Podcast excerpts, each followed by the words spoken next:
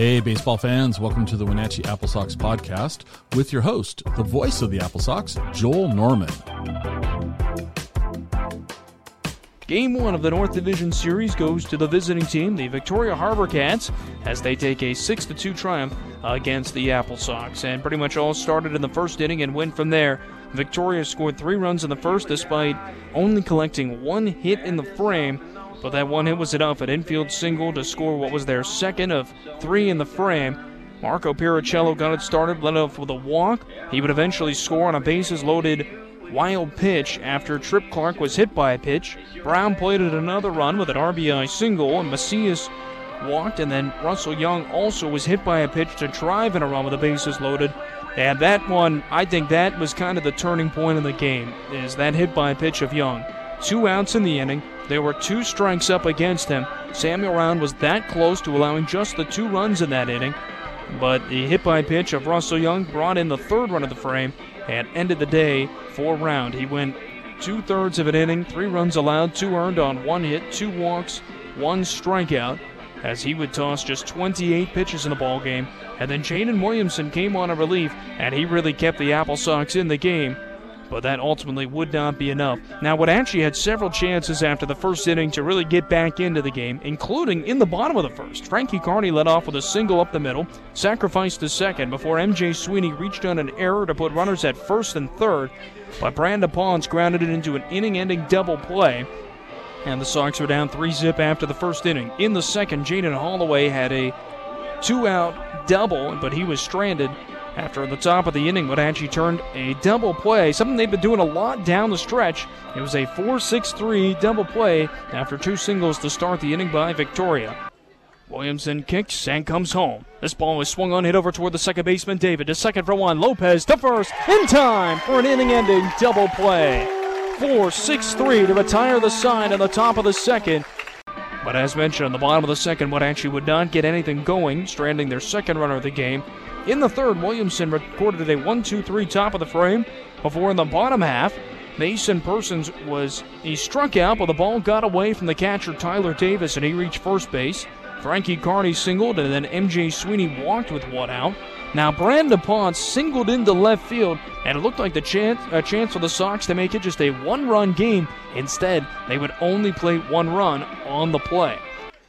The pitch swung on and dumped over the head of the shortstop. Shoop into left field. Around a score Persons. Carney chugging home. The relay is in time. So one run will score for Wenatchee. Mitch Darlington comes out to talk about it. That relay will go 7 5 2 on the putout. An RBI single into left field to easily score Persons from third. Carney tried to score from second but a perfect relay home got him at the plate and was just another gut punch for the Apple Sox. That double play to end the first inning was a very close call, and so really was that, that play at the plate. But both times they went to the Harbor Cats, and you know how it goes in the postseason, the details matter.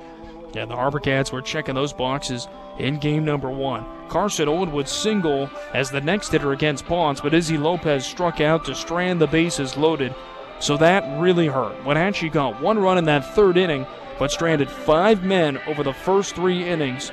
And of course, by that point, trailing three to one. Again, felt like a much bigger deficit than it really was, just based on how strong the Harbor Cats pitching was throughout this game. Williamson had a strong fourth inning, two groundouts to start before a walk, but then Carson Owen nailed Marco Piricello at second to retire the side in that inning. Piricello at first for the third time in this game. He will take off. As the pitch outside, Owens' throw to second is strong, and it's in time for an inning-ending caught stealing as Carson Owen waves goodbye to Piricello. And Williamson is able to face the minimum and retire the side. Wenatchee came to the plate in the bottom of the fourth, went down in order, and then in the fifth, the Harbor Cats kind of put this one away at that point. Two runs scored and again, it was only a four run lead, but it felt like maybe about a 12 run lead at that point. A one out double by Tyler Davis. The next batter, Trip Clark, was hit by a pitch for the second time in the game, and the third of four hit by pitches issued by Apple Sox pitching.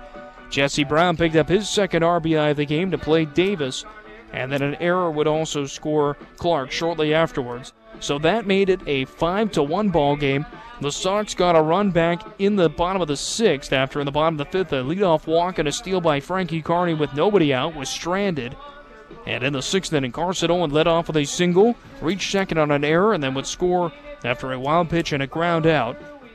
Wenatchee put the next two hitters aboard with one out, but back to back strikeouts by Cody Howard retire the side. And that was pretty much it from there. Williamson would add on some strikeouts, striking out the final two batters of the seventh inning before another one in the eighth in an incredible relief outing out of the Apple Sox bullpen. There have only been three innings in which a Harbor Cat hasn't reached base. Swing and a miss on the full count pitch for strike three. Third punch out of the game for Jaden Williamson, and two down now here in the seventh inning. Williamson looks in, gets the sign, now rocks and deals. Swing and a miss for strike three. Back to back strikeouts for Jaden Williamson and a 1 2 3 seventh inning. The full line on Jaden Williamson seven and a third, two runs, one earned on five hits, one walk, and five strikeouts. He was phenomenal, but it was not enough for the Apple Sox. Braden Boyd came on in the ninth inning, issued three walks and a hit by pitch to bring in one run as well as a wild pitch, but would strand the bases loaded with a strikeout. But the Apple Sox had a leadoff single in the ninth inning before a double play ball erased it, and then Frankie Carney went down looking to retire the side and give Wenatchee the tough loss in game number one. So now it's all up to game number two on Wednesday night when the Apple Sox will be at Victoria and needing to win two games at a venue where the Harbor Cats went 25 and 2 in the regular season to keep their season alive. Wenatchee needs to win twice to advance to the North Division Championship game, which, if they get there, would be here on Saturday night. But as mentioned, it's going to be a very difficult task these next couple of days. The 2023 season is the 15th time in their 23 year franchise history that the Wenatchee Apple Sox have earned a postseason berth. This week, the Apple Sox are looking to win their seventh league championship and sixth West Coast League title. Wenatchee has now made the postseason in three of the last four summers and in both seasons under head coach Mitch Darlington. He is the first head coach at Apple Sox history to make the playoffs in each of his first two seasons at the helm. For more information on the Apple Sox history, please visit applesox.com slash history. Prior to Game 1 of the North Division Series on Tuesday night, I spoke with Apple Sox outfielder Kyle Henington, who had been away from the team for the past couple of weeks on a planned break, but was back in time for game number one of the postseason. Give a listen. I'm Joel Norman, and we're joined now by tonight's starting center fielder, Kyle Henington. He's back after a couple of weeks away, and Kyle, it had to be nice to get a little bit of a breather in there. You joined this team beginning in July, kind of in that heavy stretch of the summer, a lot of games. You got a little bit of a break. How nice was that to just get away from the game and now come back a little bit stronger? It was awesome, man. I mean, you know, got away with some family, some friends, had a great time. Uh, it was cool, just kind of refresh the mind a little bit, you know, take your mind away from the game because it can be pretty stressful, but ready to get back here and win some baseball. Pretty fun to be joining right in time for game number one of the North Division Series. What's the biggest adjustment for you when you've been away for a little bit, now you're jumping right back into the plate? Uh, you know, I think it's just like my timing.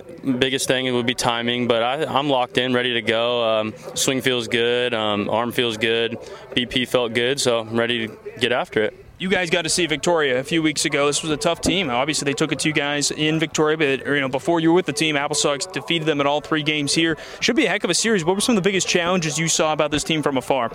Uh, they got they, they can swing it. You know, their top of the order is really good. Um, they got some good arms, uh, some good ar- arms out of the pen as well. But I think if we just stick to our game plan, move the baseball, and advance runners, we're, we'll be fine. How nice it coming back, seeing a lot of the similar faces from before? Obviously, a few guys have gone since then, but it's got to be kind of cool getting back in the clubhouse and seeing guys from before. Oh yeah, man, no, it's awesome. Uh, this is a great group of guys. Uh, we love to compete, love to get after it, and um, it was cool, especially pretty close with most of the guys on the team. Some new faces, but I'm getting to know them pretty well. So yeah, it's cool.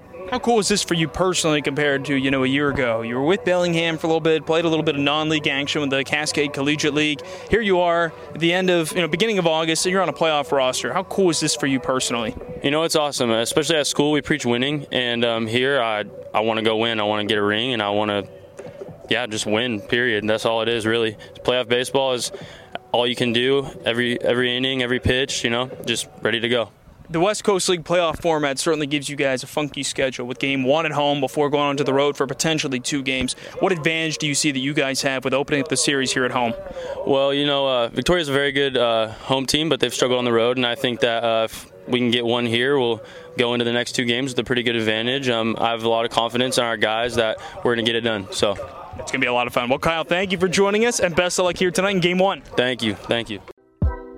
Did you know that 21 former Apple Sox players have made it to the major leagues?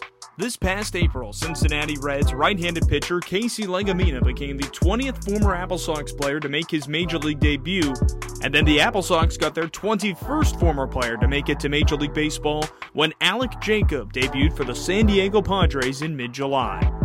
You might recognize a few other names across Major League Baseball Marco Gonzalez of the Seattle Mariners, Drew Rasmussen of the Tampa Bay Rays, Ryan Kreidler of the Detroit Tigers, Griffin Canning of the Los Angeles Angels, and Michael Toglia of the Colorado Rockies. And those are just a few other players in the majors who previously spent a summer in Wenatchee. You never know which guy on this summer's Apple Sox team will one day find him suiting up in the big leagues at the highest level of baseball. To learn more about Apple Sox players playing professional baseball, please visit applesox.com and select the Apple Sox and the Pros drop down option on the About column. Looking at the other scores from the WCL, as the Black Bears walk off the Corvallis Knights 5 to 4 in the bottom of the 10th inning. The Knights led by a 4 to nothing score heading into the bottom of the 8th. Cowlitz erased that deficit with a four spot and then got a walk off home run in the bottom of the 10th inning. So now Cowlitz, who just had a record setting regular season with 33 victories, if they can get one more tomorrow night or on Thursday as well, they will advance to the West Coast League's South Division Championship game, and they would knock off Corvallis. We've seen this happen before, though, with the Knights. In 2021, they dropped the first game of a three-game, the three-game West Coast League Championship Series, but then went on to to win the next two both at home. And I think the real hard part of that series begins in the next game coming up on Wednesday night, a 6:35 p.m. game at Goss Stadium. The six-time defending West Coast League champions with their season on the line. Other final from the WCL on the first day of the North Division Series between the Bellingham Bells and the Kelowna Falcons. A very Bellingham victory, a one to nothing triumph in front of 1,812 fans at Elks Stadium in a game in which Ryan Bytel went seven scoreless innings. Trevor Moore tossed a scoreless eighth, and then in the ninth inning, a scoreless frame also tossed by James Trimble to put the Kelowna Falcons season on the brink as well. And not like they weren't pretty much in that game either. That was a, a great start that they got from Cohen Van Klooster when he went eight innings, one run on two hits, two walks, and five strikeouts, but it was not enough. So then to look at the scores around the West Coast League to start the postseason, let's run through the numbers to wrap things up from game number one of the North Division Series as the Apple Sox season is on the brink. They'll need to win Wednesday night to continue it after falling to Victoria. The visitors, the Harbor Cats, score six runs on six hits, commit two errors, and strand nine men on the base paths. And Wenatchee scores two runs on eight hits, commits three errors, and leaves eight men on the bases. The win goes to Cody Howard, who in relief was superb. Three innings, one run allowed on two hits, one walk, and five strikeouts. While the loss goes to Sam Round. He got two outs in the first inning, left after facing eight hitters. He gave up three runs, two earned, one hit, two walks, two hit by pitches, and one strikeout on 28 pitches. The time of the game for the first game of the postseason was two hours and 57 and two hours and 57 minutes, and 1,012 fans on hand for this one at Paul Thomas Senior Stadium.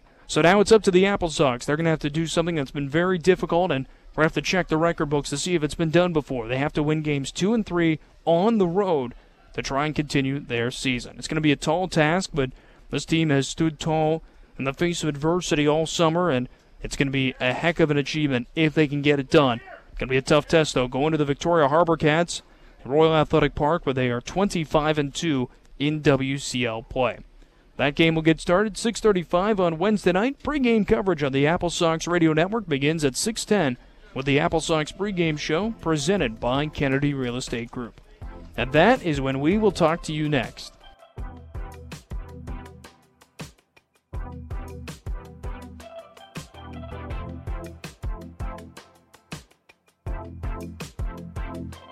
Thanks for tuning in to the Wenatchee Apple Sox podcast. If you enjoyed it and don't already, please subscribe to get updates on our newest episodes. Make sure to like the Apple Sox on Facebook and follow at Apple Sox on Twitter or Instagram. Wenatchee Apple Sox Baseball, celebrating summer one inning at a time.